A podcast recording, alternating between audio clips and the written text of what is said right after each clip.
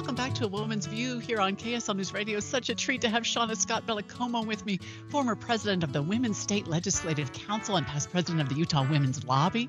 Kellie Pierce is with me, digital media associate with the R Street Institute, and Robin Ebmeyer is my guest, UVU's director of emergency management and safety. Can I ask you three about what Governor Cox said in his State of the State, which I know has made a lot of news, but I am fascinated by this concept that he said that one of the things that we've been teased about that's been seen as a negative for so many years oh utah is so weird that's why we are succeeding that weirdness i say with air quotes which means all different things to different people is part of our success can I start with you, Shauna, on, on that one? What do you make of the Stay Weird Utah admonition from Governor Cox? It's great that he is uh, embracing our uniqueness. I mean, you have to look at it. We we are a, a unique state, you know, comprised of uh, basically red state with a blue city in the middle. You know, the values and things that Utah embraces are different. We do stand out at the same time, there's a lot of double talk within our state and our legislature. And are they really representing the people and what we want, or sometimes just extreme sides? So I think Governor Cox, you know, isn't he in charge of the um, Western governors? So he wants to try to make our state stand out even more so because he he took on that legacy from the former governor. And so of course, each governor wants their state to stand out to be known for some type of unique feature. Many people come here for our beautiful parks and, um, you know, but at the same time, then they have to deal with this bad air quality and inversion. Now we have, well, for the last few years, a housing crisis and where are they going to live? So I feel like he definitely wants to try to resolve and make that problem easier for people to find accessible housing. At, at the same time, you know, I I don't think there's anything wrong with embracing that. Hey, yeah, there is a little bit of a different culture here. Yeah. Yeah, Robin, how, how do you see the Stay Weird Utah admonition? So the word weird, what I thought, well, this is intriguing. what does that mean? And I mean, I could guess at what it meant and by the time I was finished, I, I'm, I'm I can embrace the word weird. What I was fascinated with was that this affordable housing thing was like his top thing and his plan for the 35,000 starter homes by 2028. I thought that was really interesting. So I had to read a little more about that. And um, because I have kids that I'd love to have come back to Utah, but they say, I, I can't, I can't, I can't afford the housing. So I'm like, do something so my kids can oh, yeah. come back, right? The other thing he said, eh, so many things. I got kind of hung up on this particular one, but he talked about zero sum thinking. And I went down a real rabbit hole with that because I thought, what is that? And the concept was amazing to me. So you could spend a lot of time reading about it, but super, super basic. It's when people think everything's a competition.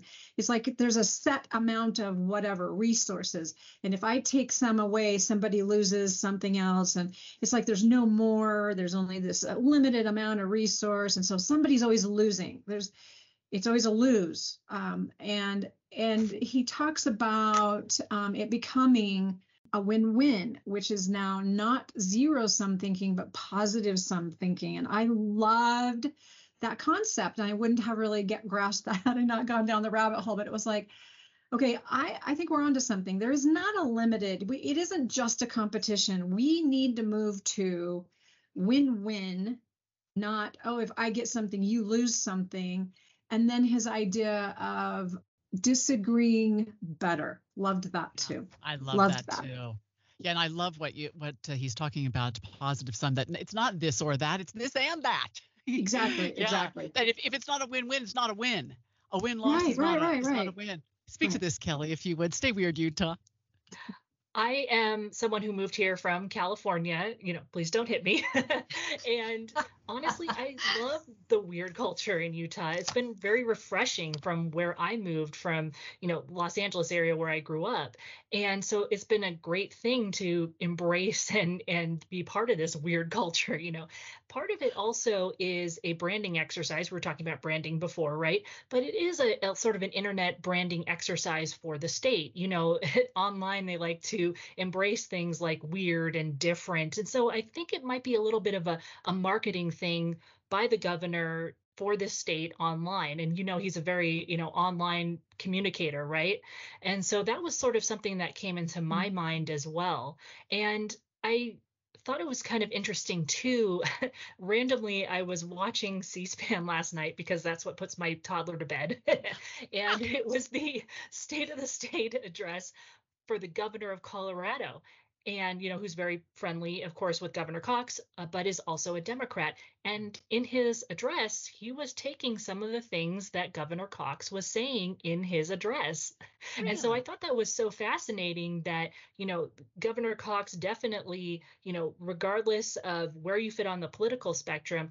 i think that sort of branding was interesting because you have the democratic governor of the state next door kind of saying some of the same things and I think trying to, you know, market Colorado as well.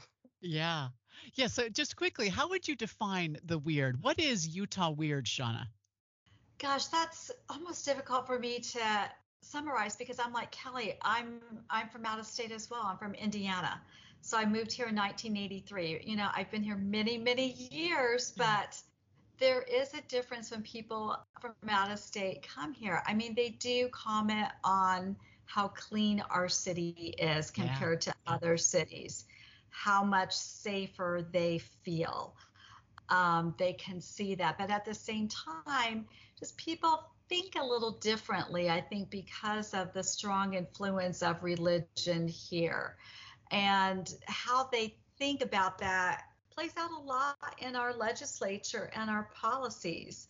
Yeah. Um, but at, at, the same time, you know, Utah like embraces um, the sports community. You know, we love our sport programs. We love the Olympics. There's a, a huge rate of volunteer uh, people volunteering here, um, just like for the Sundance Film Festival.